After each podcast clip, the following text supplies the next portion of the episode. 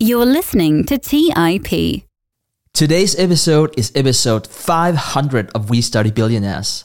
And what a better way to go full circle than to do an episode about the Berkshire Hathaway annual shareholders meeting, the very place where a podcast was born. Back in 2014, I met up with Preston, his dad, and three other members from a website called Buffett's Books. We were all there for the first time to learn from the Oracle himself and to meet fellow value investors. On the flight back from the event, the idea of starting this podcast was first proposed. So, here we are, 500 episodes and 8 years in. Today I'm joined by my co-host Clay Finck to talk about the Berkshire Hathaway annual shareholders meeting in 2023 and the four free events we're hosting for the listeners of this podcast. And even if you're not attending, make sure to skip ahead in the episode. Clay and I discussing how much Berkshire Hathaway is currently undervalued and we're doing a deeper dive into Berkshire Hathaway's biggest equity investment, Apple. You are listening to the Investors Podcast, where we study the financial markets and read the books that influence self made billionaires the most. We keep you informed and prepared for the unexpected.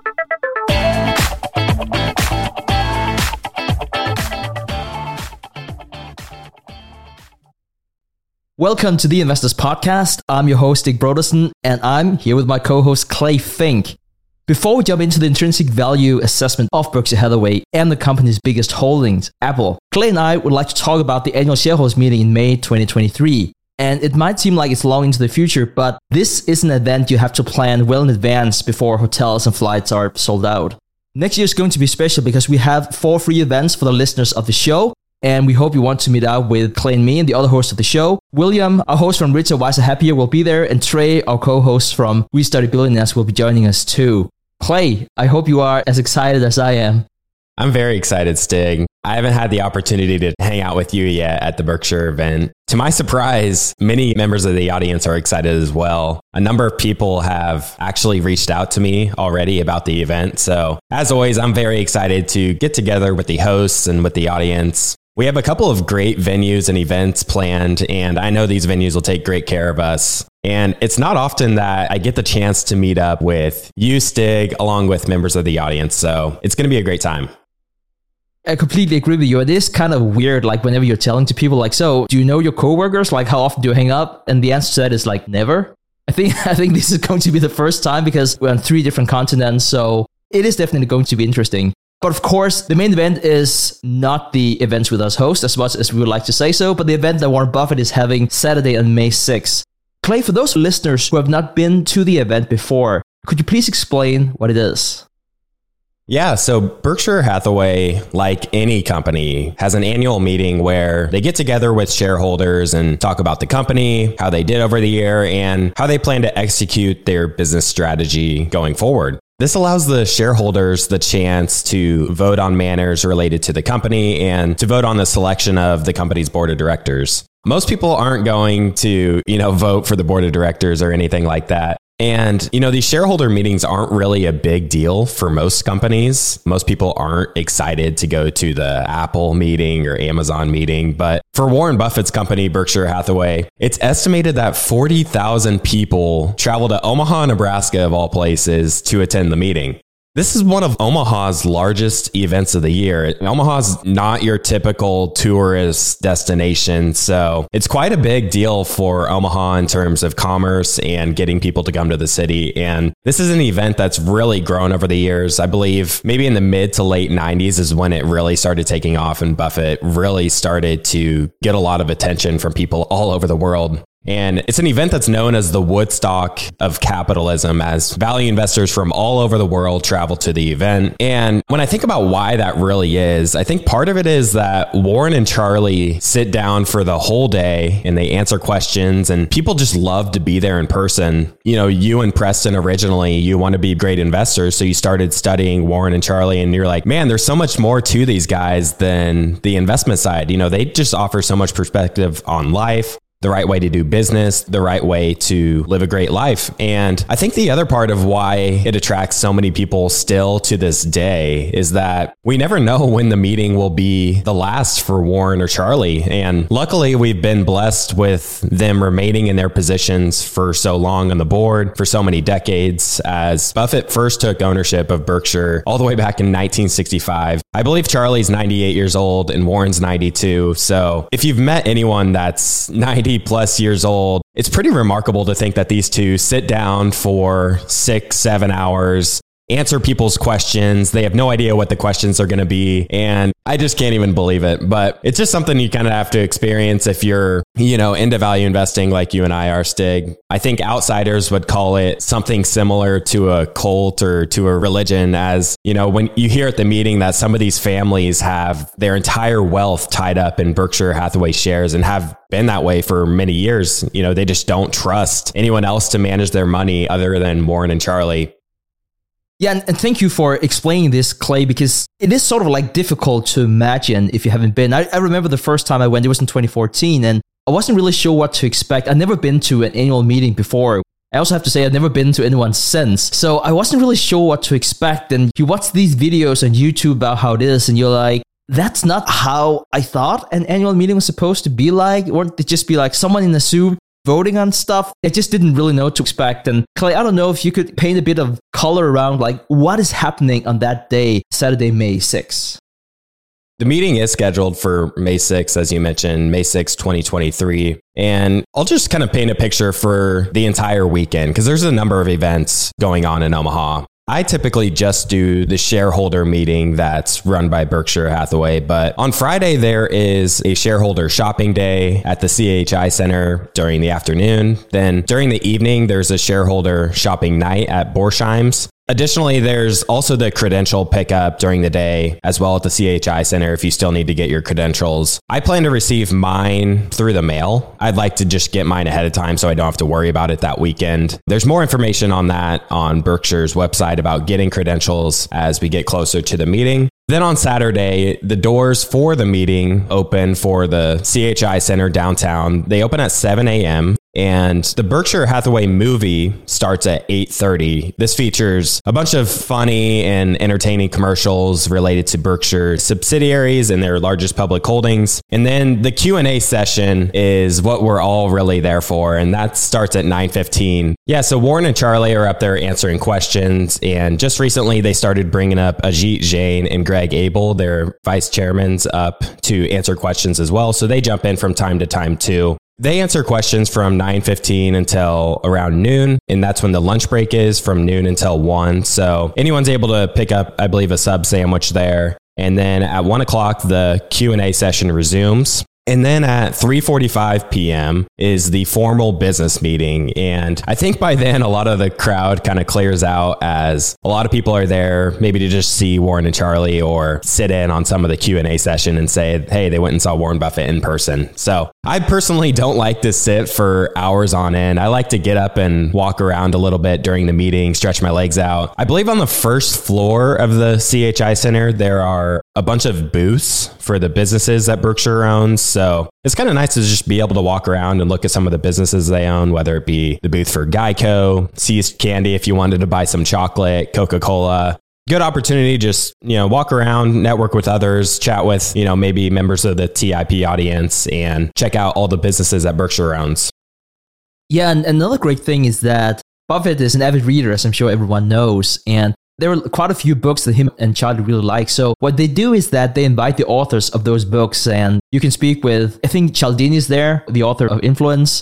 Adam Mead is going to be there. He wrote the book. I want to say it's called The Complete Financial History of Berkshire Hathaway. Gillian Segal is also going to be there. She's the author of Getting There. Fun fact, married to Brian Lawrence, that we also had on the show. We also had Gillian on the show. So I just, at the top of my head, I could mention three, but there are a ton of other authors there. It's always a lot of fun to just walk around in and a great place just to network with other people from the value investing community. Yeah, and then after the formal meeting at 5:30, they have a little picnic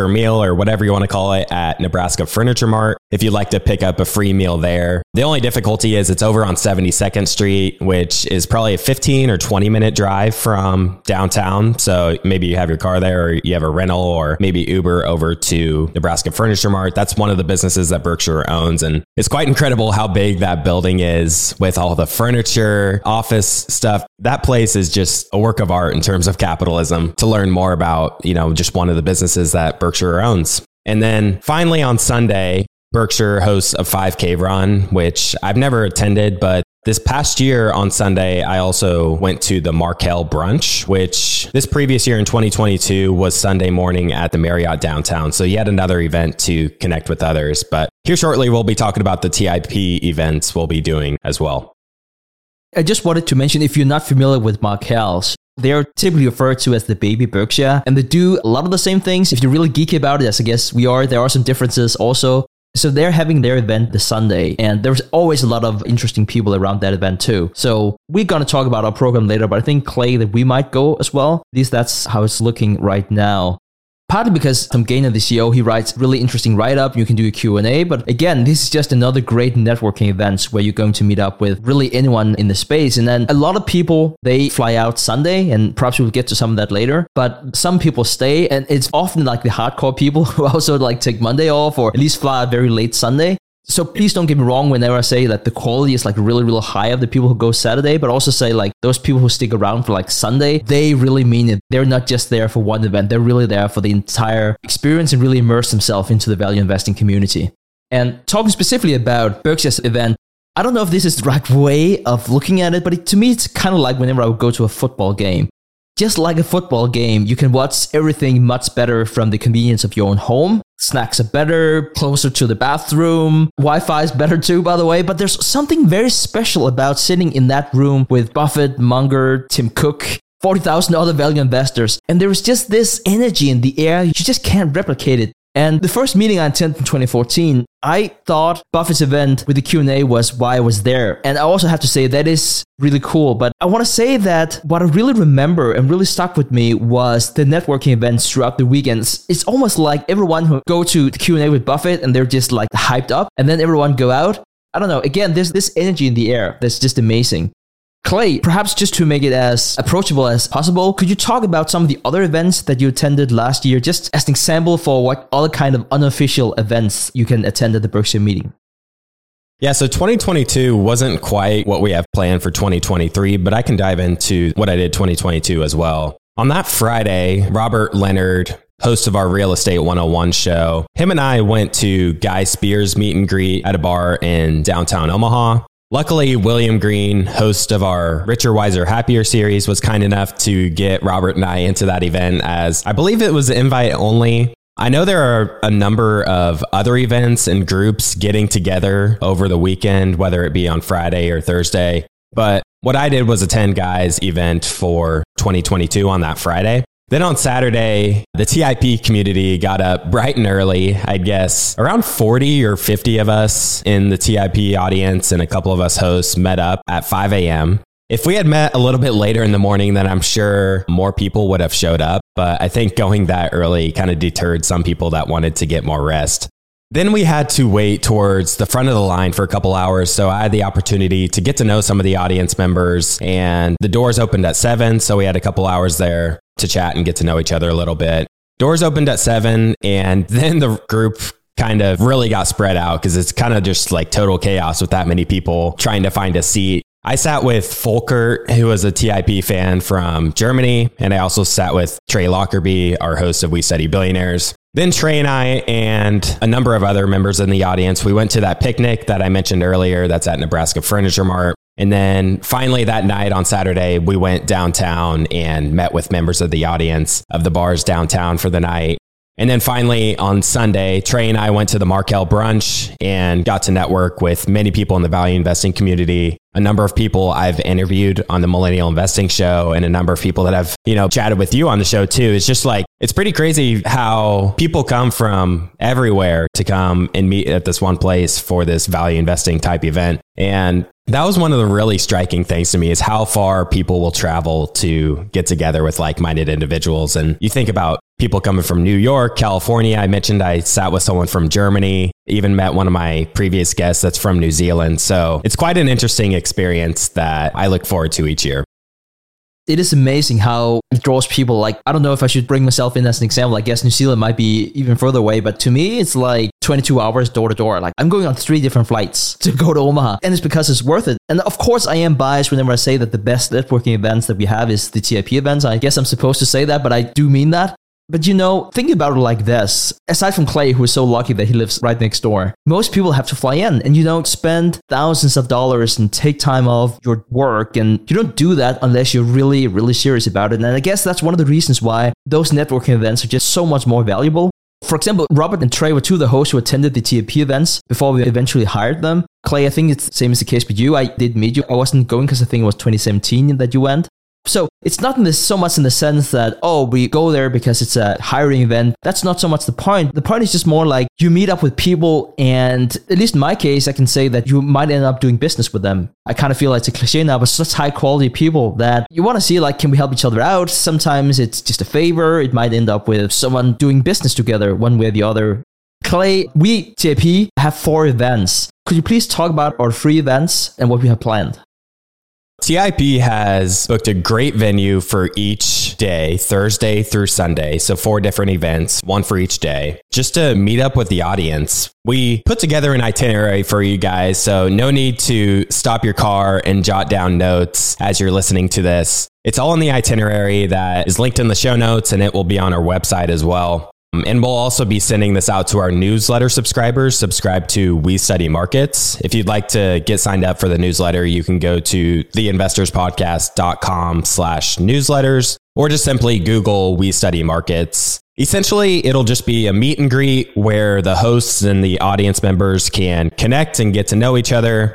And it's also just a great opportunity for all of us to, like I said, connect with like minded individuals because it's not often you get to chat with others about Warren Buffett, Charlie Munger, and the like. I'll also mention that the CHI Center is located downtown and all of our events are downtown just to make it as easy as possible for everyone. Our Thursday event is at a place called the Blatt Beer and Table, which is a bar downtown. That'll be from 7 to 9 p.m. We have a space booked that'll hold up to 60 people. We'll cover the drinks for everyone up to a certain amount. And we will also have appetizers there as well for anyone as we all just socialize and chat. And I'll just mention here that we'll be giving free drinks and appetizers for all four of the events. So I'm not saying it four times. So the Thursday event is at the Blatt Beer and Table downtown, 7 to 9 p.m. Then Friday, TIP booked a larger space at a place called Blue Sushi. This is also downtown from 3 to 7 p.m. I expect this event to be a little bit busier as a number of people will be flying in probably Friday morning or maybe early afternoon. Then Saturday, we're at Blue Sushi again from 7 to 10 p.m. And I expect this to be by far the busiest of the four events. Everyone will be in Omaha. It'll be after the event. They're ready to go out and have a good time. So Saturdays when everyone wants to go out. And since we have to get up early on Saturday, maybe not as many people go out on Friday. And then finally on Sunday, we will have another event at the Blatt. And that's from 7 to 9 p.m. This one will be likely not be near as busy as the Saturday one. The Blatt will hold up to 60 people and Blue Sushi holds up to 110. So I'm thinking we might hit capacity stig on both Friday and Saturday, but we'll see how it all pans out. All the events will be first come, first serve, regardless of whether you register for the event or not, as we can't really guarantee that we'll have enough space to accommodate everyone heading to Omaha. Yeah, and, and, like you mentioned, Clay, it's probably like if we're gonna have any kind of I don't know if I can use the term sold out since it's free, but um, if it's going to be full, it's probably going to be Friday and Saturday. That's where everyone, you know, flies in. They're gonna stay there for the weekend, typically fly out Sunday morning or whatnot. And perhaps because I am an introvert, I don't know. To me, it can be a bit overwhelming, like for big networking events. I'm also excited for Friday and Saturday, so please do not get me wrong. I am perhaps even more for Thursday and Sunday because there won't be as many people and you can get and, and chat a bit more with each individual and really force those bonds that would last. So I just wanted to mention that and perhaps give a plug for why you might want to come for the Thursday event and Sunday event. It's going to be slightly different than Friday and Saturday. And those events have uh, just a bit more of a, I don't know, it's not like people go crazy and get drunk or anything like that, but like Friday and Saturday are just a bit more like going out, going out, whereas Thursday and Sunday are a lot more quiet and people are typically there a lot more for business reasons, for lack of better words. Anyways, I'm to throw that over to you. Perhaps you can talk a bit more about how to register for the events.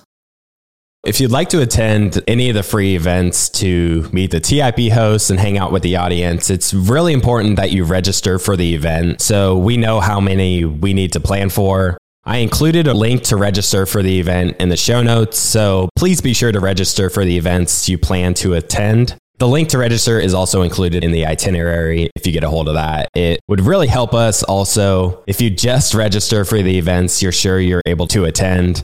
As of today, I expect a number of our hosts to be in attendance with Stig and I. It's likely that Trey Lockerbie and William Green will be able to make it to a couple of those. And then a few other of our YouTube hosts and newsletter writers and podcast hosts will be able to attend as well. So TIP should be well represented there.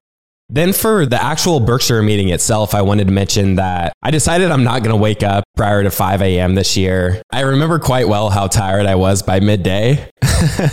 and I know you Stig will be showing up, you know, later around 9 or 9:30. So I decided that I'll be getting to the meeting around 6:50 a.m. If anyone from the audience would like to meet up, you know, with me and the rest of the TIP audience, then you can meet me there at the CHI Center at 6:50 and then we'll go and get in line at 7. We won't be able to get the best seats in the house since we're not going at 5 a.m. So if you'd like to get good seats, you probably want to get there before 6, but the TIP community will be getting in line around 7. I also set up a WhatsApp group chat that is linked in the itinerary and the show notes, which makes it easy to communicate with the hosts and with the other members of the audience. For example, I know here in 2022, many people use the chat to connect with others. And, you know, for example, get an Airbnb set up. So one guy, Lewis from Colorado, I believe, got together with others and, you know, got a Airbnb together to kind of coordinate staying. And you could go there to ask, you know, what hotels people are staying at. You can see uh, how people are getting around town or just ask any miscellaneous questions. So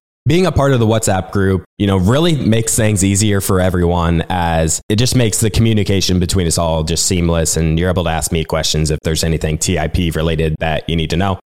Let's take a quick break and hear from today's sponsors. Today's episode is sponsored by Range Rover Sport. Range Rover leads by example with their dynamic design that rises to the occasion. It's got powerful on road performance and commanding all terrain capabilities, coupled with signature Range Rover refinement. The third generation Range Rover Sport is the most desirable, advanced, and dynamically capable one yet, redefining sporting luxury. It's got advanced cabin technologies such as active noise cancellation and cabin air purification, offering next level comfort and refinement. The purposeful cockpit light driving position sets the tone for a focused interior that promotes exhilarating driver engagement. Award winning Pivi Pro infotainment is at the heart of the experience and provides intuitive control of the vehicle systems. You can enjoy a dynamic drive and total comfort with optional 22 way adjustable, heated, and ventilated electric memory front seats with massage function. Design your Range Rover Sport at LandRoverUSA.com. That's LandRoverUSA.com.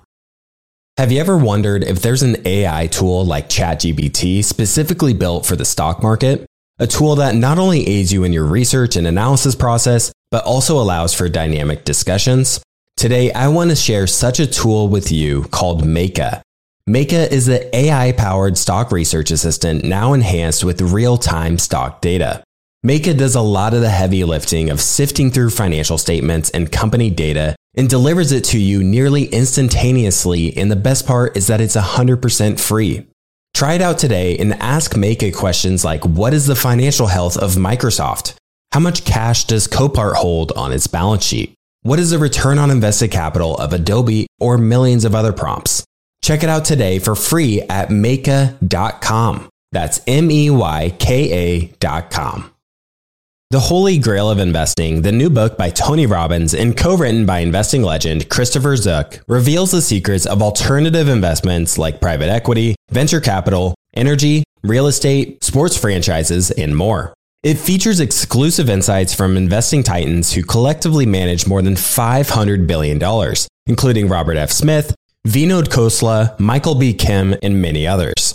In the holy grail of investing, you'll discover how to take advantage of the trillions flowing into private equity by becoming an owner of firms that actually manage the assets and share in the revenue they generate, how to take advantage of the two to three times higher returns of private credit as an alternative or complement to bonds, how to invest in the energy evolution and ride the wave of trillions in global investments, how investments in private real estate can work as an inflationary hedge and source of tax efficient income, and how many of the world's greatest investors thrive in both good times and bad. The Holy Grail of Investing by Tony Robbins is available now wherever books are sold. All right, back to the show. And Clay, also want to say that I feel your pain about getting up really early. I remember the first time I went, I was up at I want to say about three forty-five because we talked about being there at like five a.m. or something, and we had to I think we had to do a stop before we actually went there. We were staying in Iowa at the time to save some money. And there was definitely something about being there like really early and feel the energy, but it was also hard. and so I guess what I'm trying to say is that if this is your first time and you're, who knows, jet lagged anyway, like go there, go like really, really early and like get the full experience. If you've done it before and you also want to do something Saturday night, which is a blast, perhaps consider going there a bit later, at least after the Q&A, go back to the hotel and sleep I mean, for me, flying in, I was living in Sweden at the time, but like for me, flying in, like doing the whole thing from like 3.45 in the morning, of course, not going back to the hotel, but like wanted to do the furniture mart, like doing all the events that you sort of read about whenever you follow Buffett. And then also to like to do your thing Saturday night. It was a bit rough. It was a lot of fun, but you know, I think for me this time, if I can give in kind of especially if you've done it before, you don't have to get in as early. And if you can get like a nap somewhere in between, it typically is a good investment for Saturday night. But we are quite excited to see how this pans out. We haven't really done the same thing about booking venues the same way we're doing this time. You know, in the past, we have pub crawls and they've been a lot of fun, but as we continue to grow, it has become increasingly hard to jump from bar to bar because sometimes there's just not room enough. I guess last time we were like, I don't know, 250 people at some point in time and listeners of TIP, and it was just like, that's a bit challenging. So this time we decided to book four venues and ask the audience to come and meet up with us there instead. Clay, most people who are listening to this episode likely haven't been there. Perhaps they're considering it, might be their first time. I would think that a lot of them have the same questions. At least I can hear now that the questions I have whenever I started, that's the same questions I see all over our WhatsApp group. We have a website with all the practical information, but I wanted to run through some of the most frequently asked questions with you. How to get access to our events and who typically attends our events?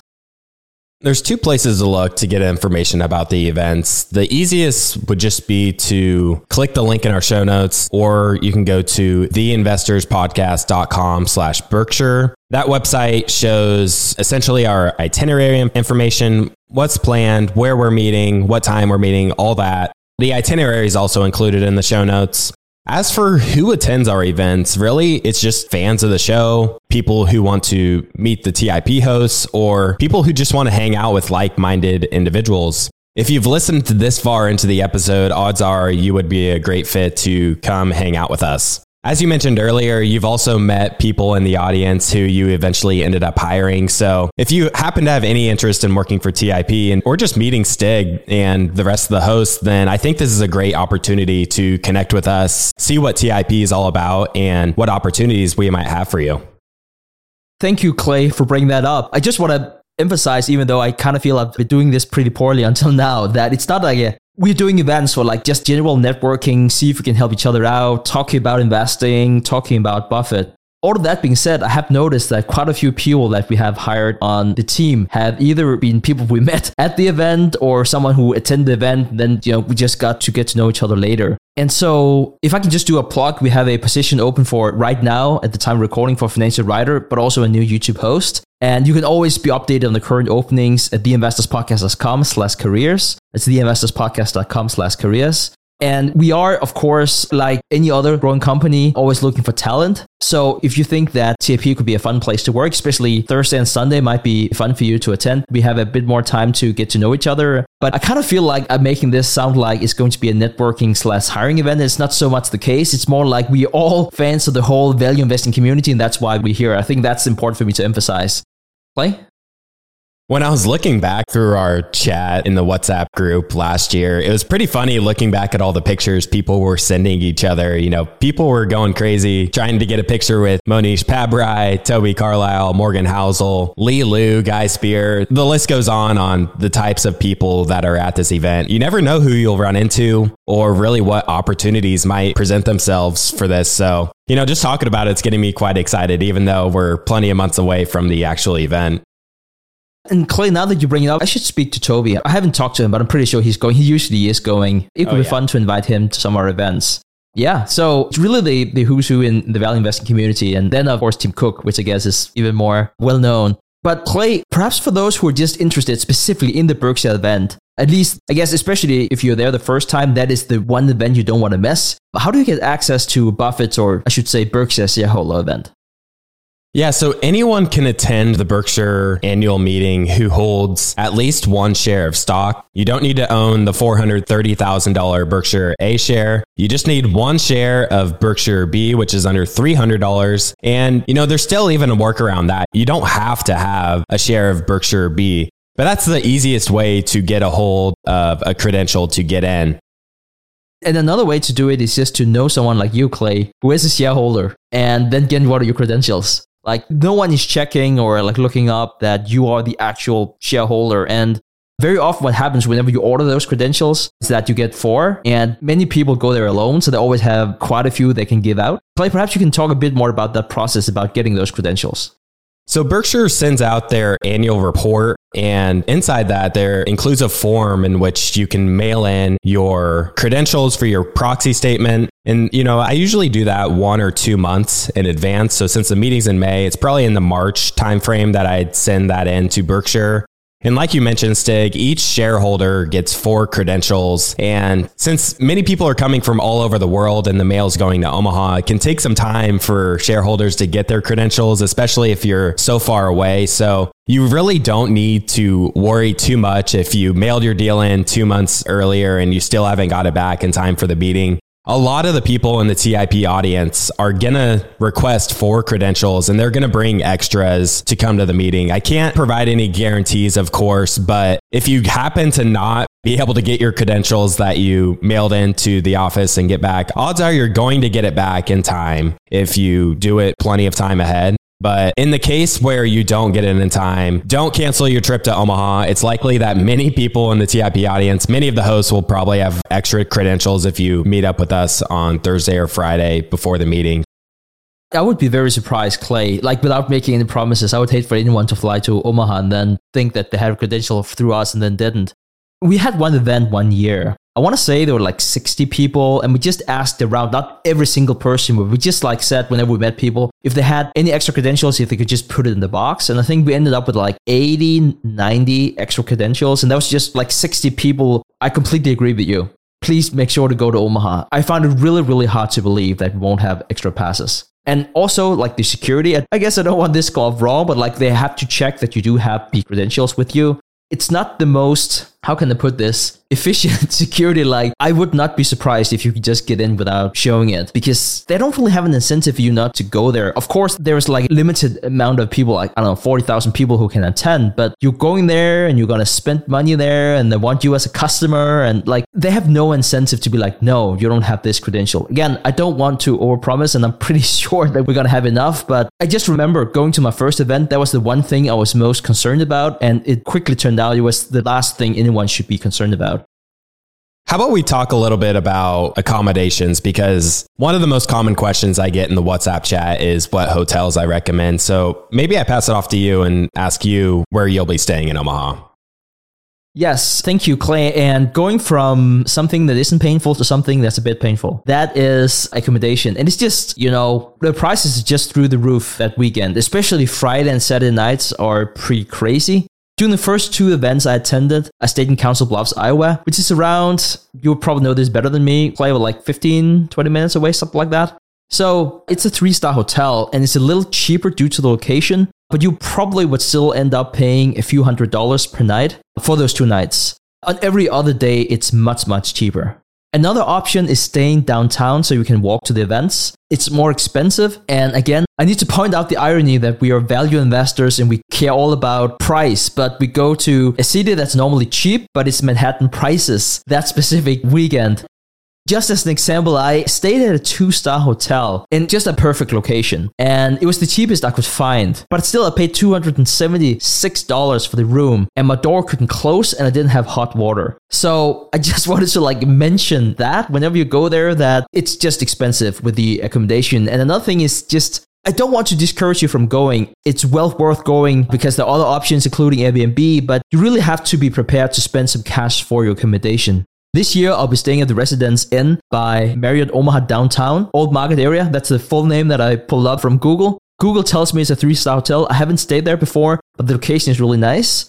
And I'm flying out Wednesday and then leaving Monday. So that's five nights, and I'm paying north of $2,000. So it's not a fancy hotel. I just want to say that for at least not based on the photos. It's a probably decent. It's like a three star hotel. That's what Google is telling me. But it is just expensive. So if you're not into hotels or you want to save some cash, perhaps you look into Airbnb or something like that. I know it's also been popular in the past to find someone you can share accommodation with through the WhatsApp group. So that might be another way to go.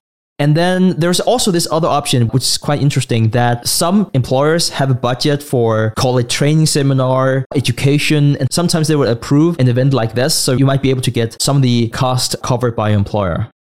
So, Clay, I wonder if you have any kind of home field advantage, given that you're based in Lincoln, Nebraska, just an hour away. Because it's, I can sort of like, whenever I hear myself, I kind of feel that what I'm doing is not the most optimal thing, especially if you want to save some cash and you're flying in. Where will you be staying?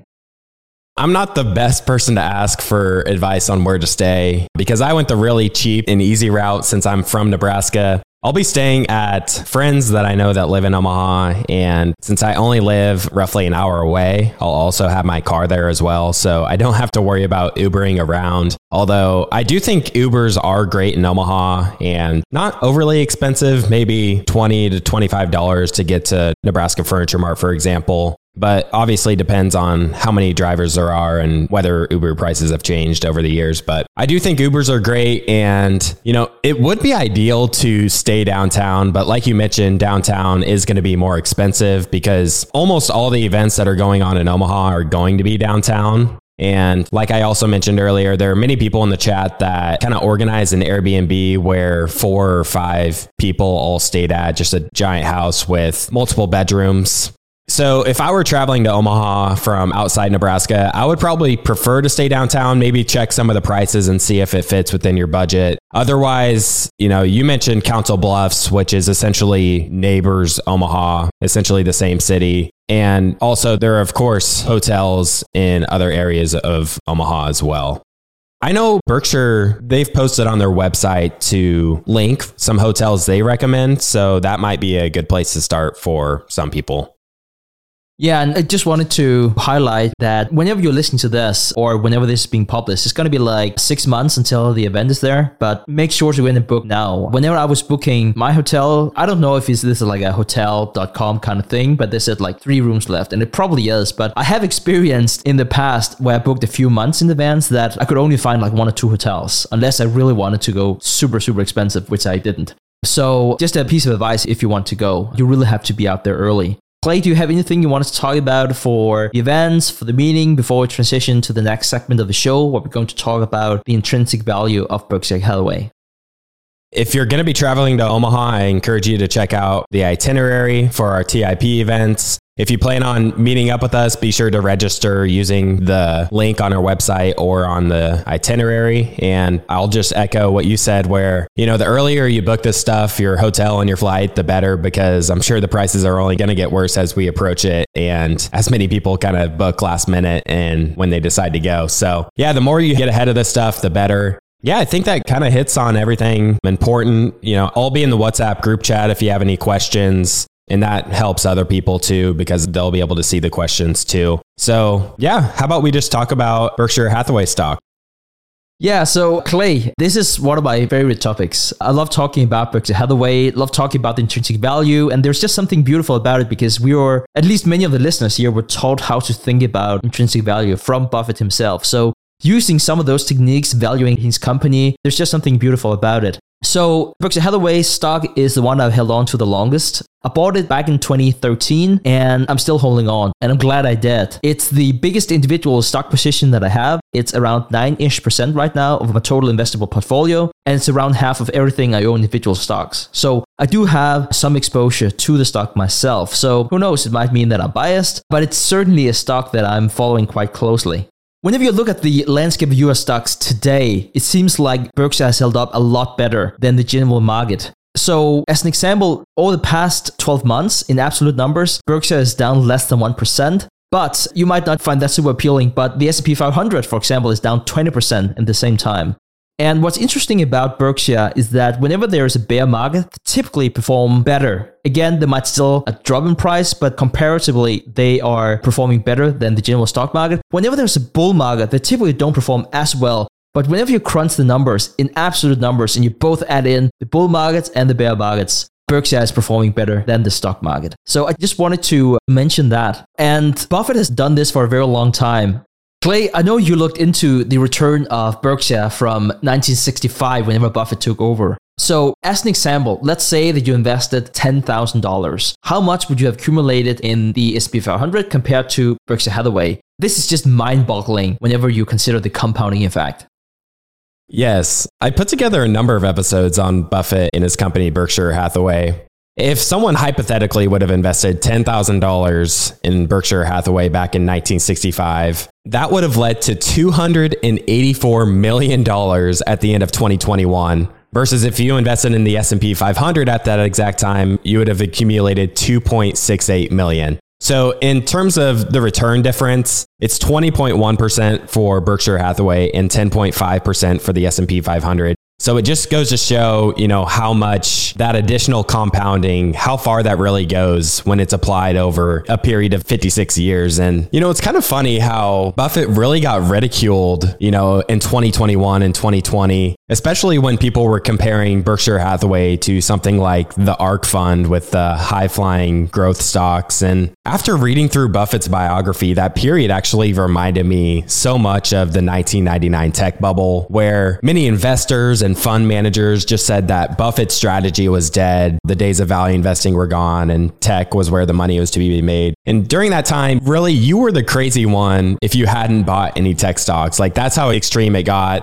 That's where everyone was making money. And I believe Berkshire, you know, was just a dog during the 99 tech bubble. And it was really just the pinnacle of FOMO investing. Well, history has shown that when people say that Buffett's value investing strategies are dead, is typically the buy signal for Berkshire, at least relative to whatever's hot in the market. So 2021 and 2022 was no different, as you just referred to Berkshire holding up much better than most stocks in the market. So Stig, I'm curious, given the drastic performance over the many decades, what do you think of Berkshire's valuation today?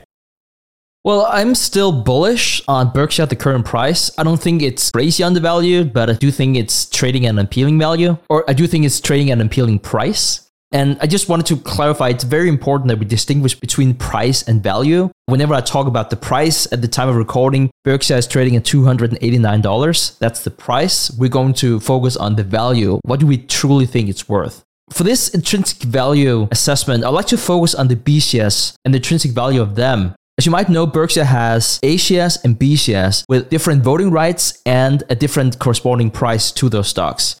For retail investors, there's no need to focus on voting rights. That is certainly the case for Berkshire's shares too. So Berkshire A shares are trading at a 1500 times the price of a B share and B shares have a 10,000th the voting right rather than a 1500th voting right. But unless you have a lot of shares and you want to have a say on how Berkshire is run, there's really nothing to be concerned about. Those voting rights really doesn't matter. And by the way, Buffett owns a ton of the stock, even though he's doing everything he can to give them away, and he won't be overruled by investors. At least not for a very, very long time. So even if you wanted to have a say and had a lot of money, it probably wouldn't make any difference when you look at what that would cost you. So there's really no added value with the A shares.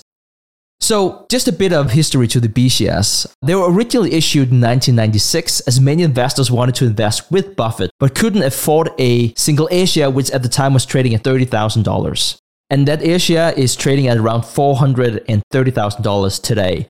You might know the saying that when the ducks quack, feed them, and that is exactly what Wall Street did at the time. So they bought Air shares and sold small pieces at a premium to the public. Buffett obviously didn't like the scrupulous practice, so he issued B shares that, for all intents and purposes, were the same as A shares, but just trading at a lower price. And then in 2010, we had a 50 to 1 stock split, which is why the B shares today is now trading at 50 times 30 or 1500 times the price of an A share. Before we do our intrinsic value assessment of Berkshire, I always find it interesting to look at insider buying. The reason why insider buying is interesting is that you're looking at which prices are people buying at, like those people who know the company better than anyone else. For example, no one understands the value of Berkshire better than Buffett. So, as much as I would like to do my own assessment, I can't help but look at how Buffett values Berkshire. If you followed Buffett's writing, you also know that he will only repurchase shares if you can buy them at a discount. So, what Buffett would call a conservative assessment of the intrinsic value. In other words, if you can buy shares at a lower price than what Buffett and Berkshire is buying them at, you are likely getting a good deal. So, if we look all the way back to the Q1 filings, we can see that Buffett, for example, bought most of his shares back between 312 to 322 dollars, and that was back in February and March. And you might be then be surprised to learn that in Q2, he only bought very little back, and only in June for the average price of 276. And you might be thinking, that doesn't make any sense. Why wouldn't he buy much larger quantities in Q2 than Q1 because the price is lower? We also know that Buffett had a lot of cash, like more than $100 billion at the time, so it's not because he was cash strapped and he couldn't do it. The reason is that opportunity cost changes all the time. When Berkshire stock is cheap, it's often because other stocks and other companies are cheap too. In this situation, whenever we're seeing Berkshire stock fall in price, it's not anything near what the rest of the stock market is doing. So everything else equal, despite Berkshire seemingly being cheaper, the rest of the stock market is cheaper too. And we also have to keep in mind that buying back shares is not Berkshire's first priority. Buffett has said this during multiple shareholders meeting that he would rather reinvest in the businesses that Berkshire already own or buy whole new businesses before they buy back their own shares. That requires cash, and that is why Buffett in Q2 bought less of Berkshire stock. At the time of recording, Berkshire just released the earnings for Q3 over the weekend, and the market just opened. Buffett bought back $1 billion worth of Berkshire stock, and that is less than a 1% annualized buyback yield. So it's very, very little. The shares are bought back between prices of 282 to $296.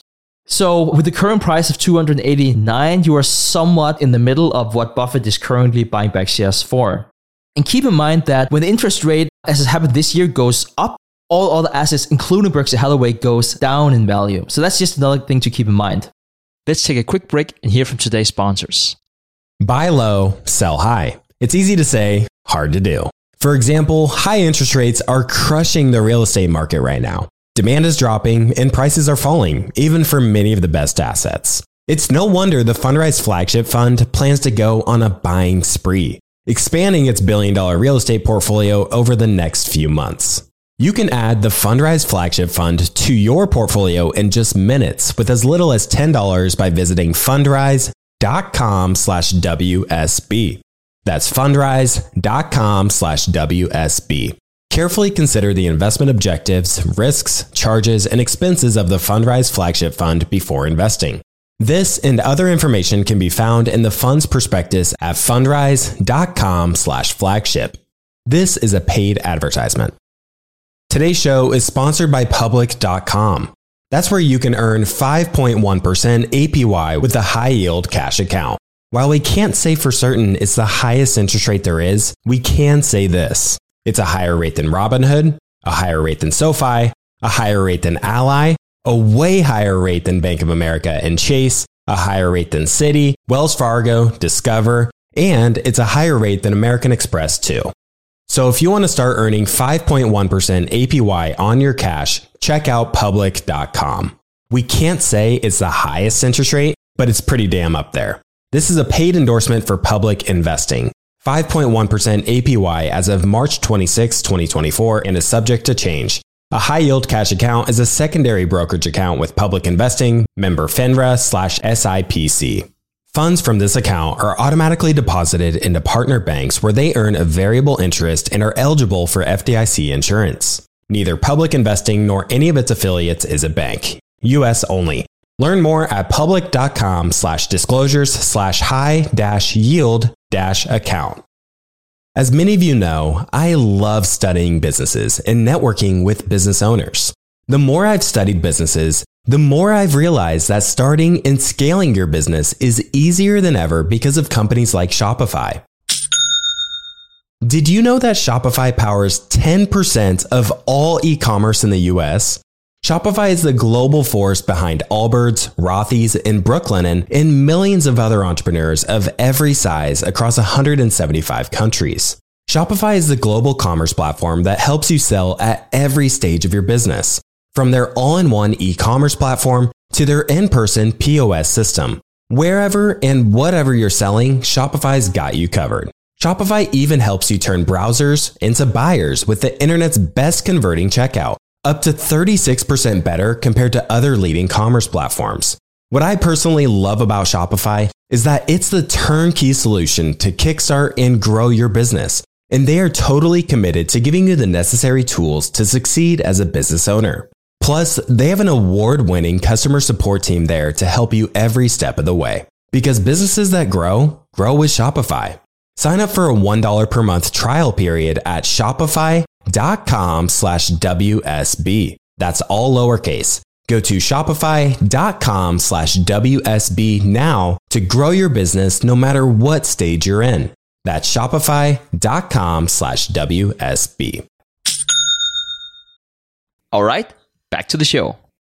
Another interesting thing worth considering, Stig, when it comes to the insider buying is, you know, who the next leadership team is going to be once Warren and Charlie are gone. And I noticed that Greg Abel had purchased shares in the insider buying activity. What are your thoughts on that?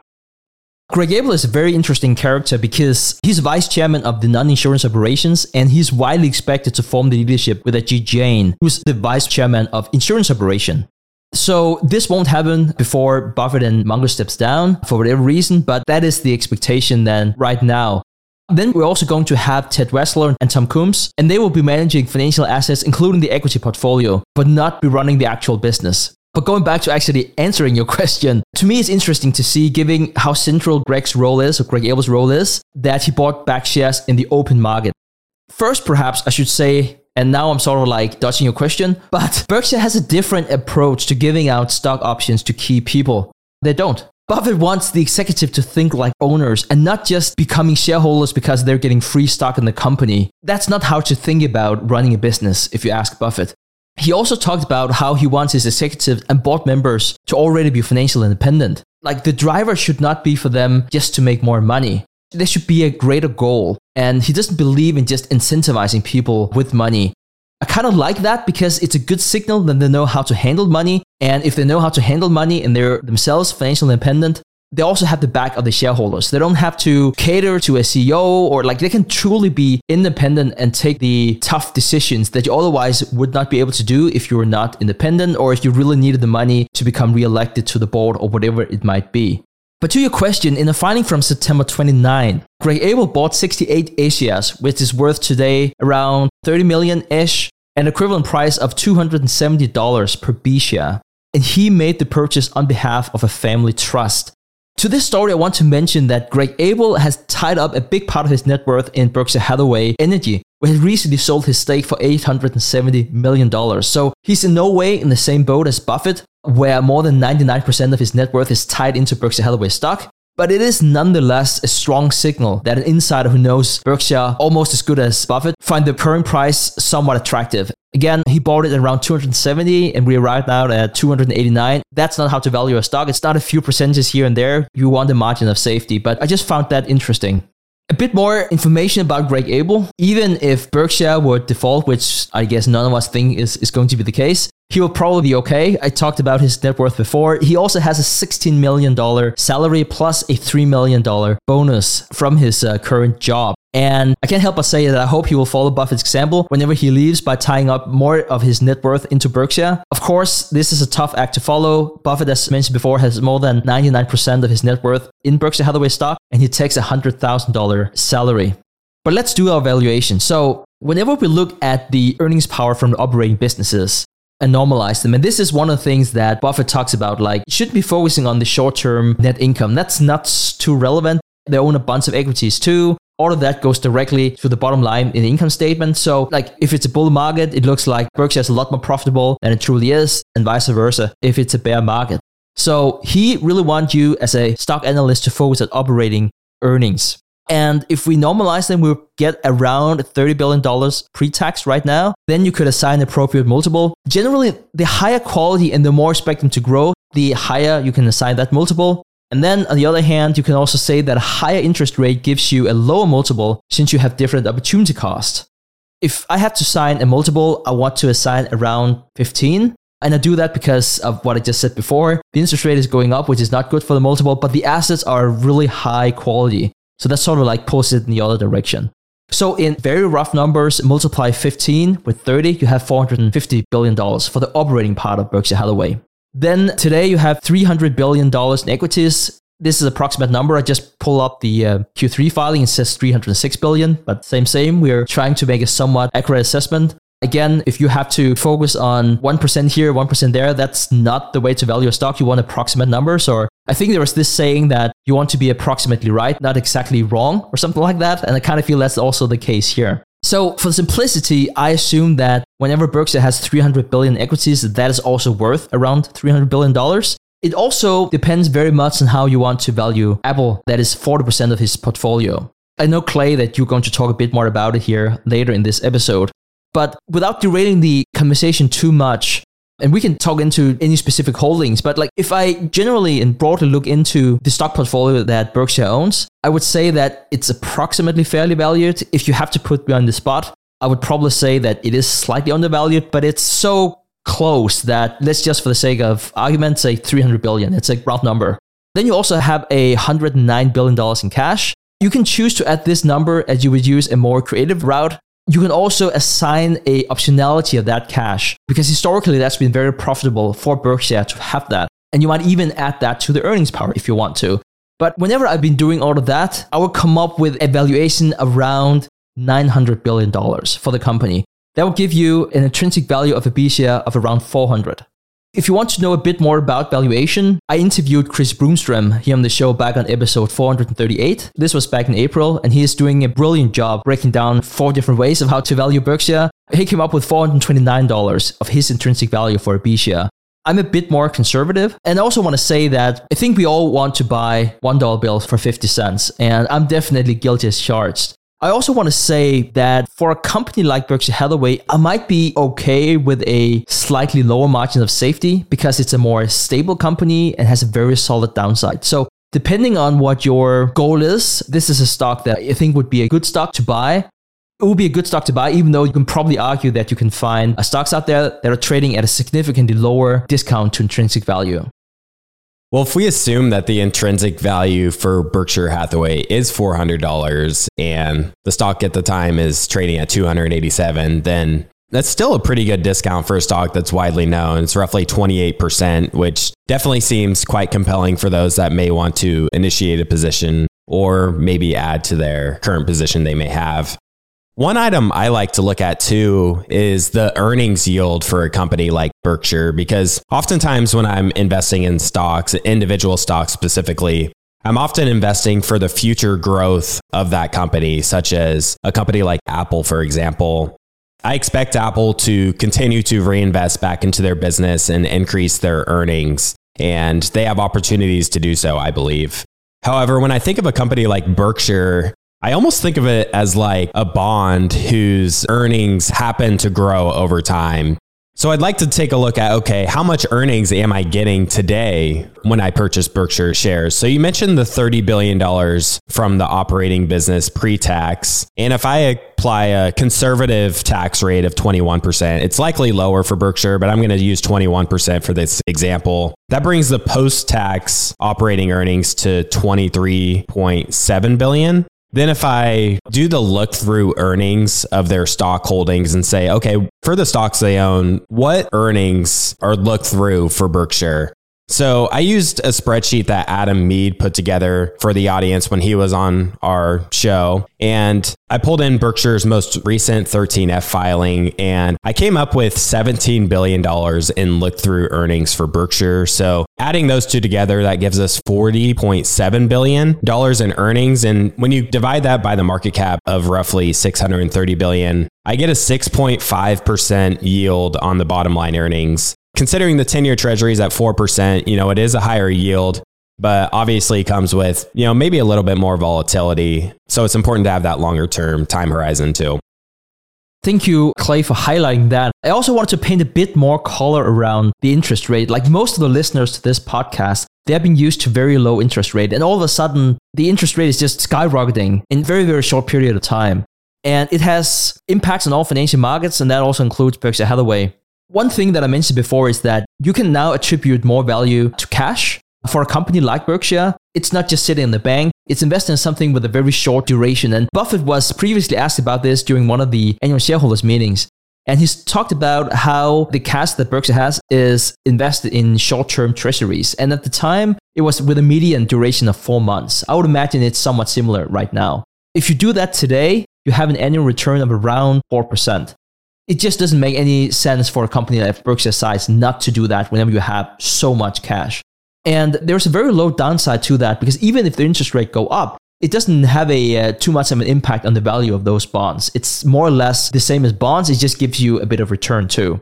So it also means that as the interest rate is going up, the optionality value, or for example, investing in common stock is different too. Buffett is not chasing a 4% return, that's for sure. But you can think about it like this. If he can make 4% safely in bonds, short-term treasuries that comes at no risk, well, he needs significantly more now in opportunity cost to invest in something else where he doesn't have that safe return. I also want to mention that this should not be confused with the bonds that Berkshire are buying for their insurance operations. This is through a process that's called matching. As an insurance operation, you need to match the claims. So claims of XYC will happen to one of your customers to make sure that you have money on hand whenever that is due. And that claim will be worth less, not worthless, but worth less whenever the interest rate is immediately hiked. But when the new policies are underwritten, the income for those bonds will also be higher. And I should also say that the situation today is a little weird because we have an inverted yield curve. Typically, you have a higher return on your longer duration bonds. So, for example, the 10 year yield would be higher than the two year yield, even though it's not the case at the time of recording. Another thing I would like to highlight for you to consider if you were to invest in something like Berkshire is that we are entering an inflationary period, or you might even say that we are certainly in the middle of it. And I would much prefer to have an expert like Buffett managing the company than any other CEO. Most CEOs have no experience managing a company in times of high inflation. And after they came down in early 1980s, Buffett has. And I've learned a lot more about inflation from him than any other investors or CEO. Like he really gets it. And I think that there is an underappreciation among many people in leadership right now who thinks that either this is transitory inflation or oh, it's probably going to be somewhat the same. It's not the same managing company if the inflation rate is 10% or higher as opposed to 2%. It's just a very different beast. And I feel very comfortable having Buffett on my team in times like these. Having said all of that, Clay, I wanted to talk a bit more about Apple. Apple is around 4% above its portfolio, so that's around $120 billion. And this is a company that's 600 plus billion dollars, so approximately fifth of the market value of Berkshire Hathaway. That's Apple stock. And I know that you look a bit more into Apple. And to value Berkshire, you could also argue that you need to be able to value Apple stock. So I, I wanted to bring that extra component into the mix. So Clay, please take it away here. How do you assess the intrinsic value of Apple? First, I wanted to hit a little bit on the inflation piece you were talking about. I've thought a lot about inflation and I've done quite a bit of research on inflation recently. And I was quite surprised to see that, you know, over the past decade, the theme has really been growth investing. You know, growth has vastly outperformed value throughout the 2010s until, you know, just recently that has turned in 2022 specifically. But when I look at past decades and how growth and value has kind of compared, some of the best decades for value relative to growth has been during times of high inflation. So if you look at the 1940s, the 1970s and 80s, as well as the 2000s, the 2000s I don't believe is quite as inflationary as the others, but during inflationary times, value stocks thrive relative to growth. So that alone makes me, you know, a bit more attracted or makes Berkshire a bit more of an appealing investment for me. So with that, I'd like to transition to talk a little bit about Apple. I recently released an episode talking all about the intrinsic value of Apple as well as Dollar General. That was episode 489. And during that episode, I came to the conclusion that Apple's price today, around $140 per share, is either fairly valued or possibly slightly undervalued. All just kind of depends how the growth of their free cash flows play out into the future. During my assessment, you know, which may be slightly optimistic. It probably depends on who you asked. I assumed a 12% growth rate of their free cash flows for the first five years, and then 9% for the following five years, years six through 10. And then I trailed off the growth to 6% for the following 10 years and then 3% after that. And for that scenario, Apple is expected to achieve a return slightly above 10%. But of course, Apple's growth might not be quite as good moving forward. So I also consider the possibility of the recession, of recession hitting or something pushing the free cash flows down for the coming year. So I brought down those free cash flows by 20%. And then I just used the same growth figures going forward. And that still put the stock around the value it is today, which is $140. And that's using a discount rate of 10%. So that essentially means that if you purchase the stock today, using those free cash flow assumptions, you would achieve roughly a 10% return. You know, again, some might say that was a bit optimistic. So I was interested to see what their recent quarterly earnings report showed because, you know, there's so much pressure on stocks today with the macro environment we're seeing. They released revenue of $90 billion for the most recent quarter, which was up 8% year over year from 83 billion. The quarterly earnings per share were $1.29 per share, and that was up 4% per year. But their earnings over the entire fiscal year 2022 was up 9%, so a little bit better than just the quarter alone. And considering the macro environment and how well many other stocks have, you know, weathered through this, I think it was a pretty good quarter for Apple. And the two segments I like to keep my eye on when looking at Apple is their iPhone segment and their services segment, because I think those are two really key pieces for them their iPhone sales were up 7% on the year. So fiscal year 2021 was 191 billion, fiscal year 2022 was 205 billion. And then for the services segment, that was up 14% year over year for fiscal year 2022 from 68 billion to 78 billion. And one insane statistic that stood out to me was their number of paid users for their services. That's up to 900 million, which is an increase of 154 million, which is just insane to think about how they'll likely be hitting a billion users for their services segment for fiscal year 2023. And I think one reason I like to look at the services business, it's a smaller segment of their overall business today, but it's one of the key drivers for their growth one, because it's one of their faster growing segments. And two, it's much higher margins. Their gross margins on their services segment is 70%. Plus, the recurring revenues that services business brings is very good for them because that recurring revenue is valued much higher than, say, an iPhone sale or their AirPods, where they need to sell it over and over. The services is much less friction for their business. So for example, if someone purchases Apple Music for $10.99 per month and, you know, many of these users that purchase Apple Music are going to buy it and have it for the next 5 years plus and, you know, they make that purchase once and it just gets pulled out of their bank account each month.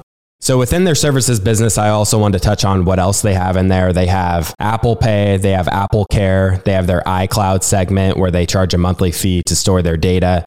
So, on top of the many successful products they sell, they're also really good at expanding their ecosystem and their value proposition through their services business. Now, hitting more on the iPhone sales, the iPhones consisted of 52% of their revenue for fiscal year 2022, and their services business increased from 17% to nearly 20%. And Apple's revenue overall grew by 8%, while their free cash flows actually grew by 20% year over year. I think it's also really important to note that the dollar has strengthened significantly over the past year as Apple does business outside of the US and many other countries. just looking at the DXY, the DXY over the past year has increased from 94 to 110. So other fiat currencies in that basket that Apple is accepting, those are declining in value, which puts some pressure on their earnings because they're earning in something that's outside the dollar while the dollar strengthens. And then they report those earnings in dollars. And that's a really good point to bring up, Clay, which is also why whenever you go through earnings calls, they talk about what's the revenue number, an absolute number, but also what if it was in constant currency. And I think that's important to keep in mind. And sort of like goes back to the whole thing about inflation too.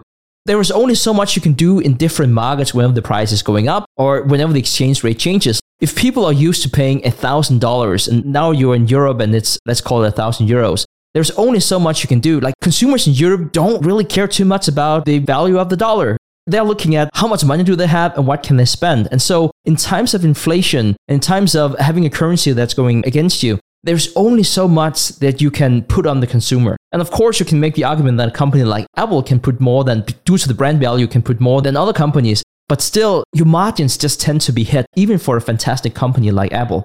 And so I just wanted to mention that. I'm sorry, Clay, I kind of felt like I stopped your train of thought there. Now, looking at what Buffett's done with Apple, you know, ever since he entered the position in 2016, it's just done spectacularly well. Yet, Buffett's continued to buy more. In his most recent 13F for Q2 2022, Berkshire purchased 4 million shares of Apple at roughly $160 per share, and when I analyze a stock, I like to look at how the multiple for the stock has changed over time because different stocks and different industries trade at different multiples. So you can't compare two different industries based on just the multiple alone. So looking at Apple, for example, their multiple has been trading at elevated levels ever since the pandemic hit. Zooming back to 2016 when Buffett first bought, the price of free cash flow, for example, was around 10. And then in 2017, 2018, it was in the 15 to 17 range. And then in 2021, it hit nearly 30, so nearly double where it was a few years prior. And then now today, the price to free cash flow is around 20, giving investors, just based on this multiple, a free cash flow yield of around five.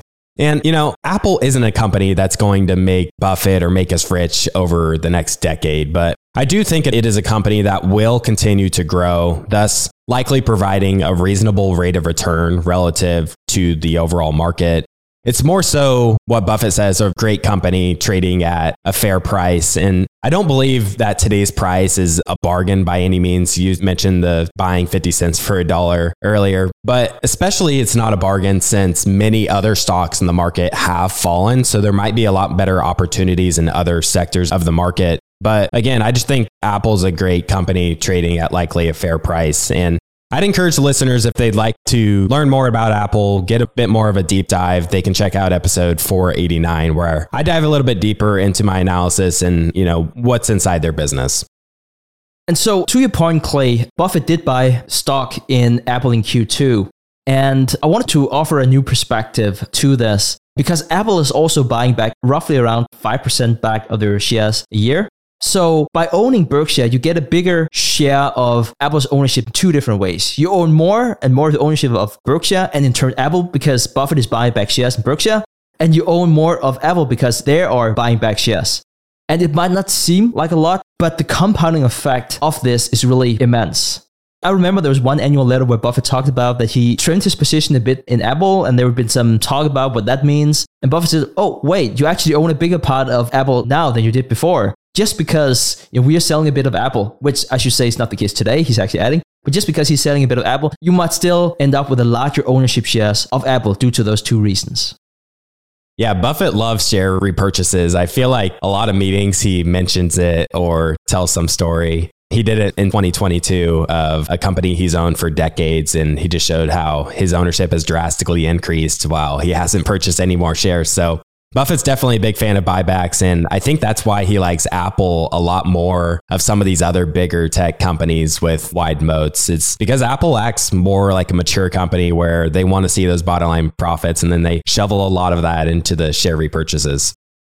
Yeah, and Buffett also talked about how uh, him and Tim Cook have these conversations about how to best allocate capital. So I can't help but think that some of that has rubbed off a bit on Tim Cook. Who knows?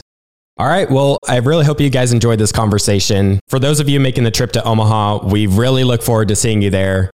I know it'll be a great time. It's something I look forward to each and every year. So, again, we'll be sure to include those links in the show notes. And if you'd like to learn more about Apple, you can go and check out episode 489. And Stig has done plenty of conversations and intrinsic value analysis on Berkshire Hathaway. So, we'll be sure to link those in the show notes as well. Thanks for tuning in. Thank you for listening to TIP. Make sure to subscribe to Millennial Investing by the Investors Podcast Network and learn how to achieve financial independence. To access our show notes, transcripts, or courses, go to theinvestorspodcast.com. This show is for entertainment purposes only. Before making any decision, consult a professional. This show is copyrighted by the Investors Podcast Network. Written permission must be granted before syndication or rebroadcasting.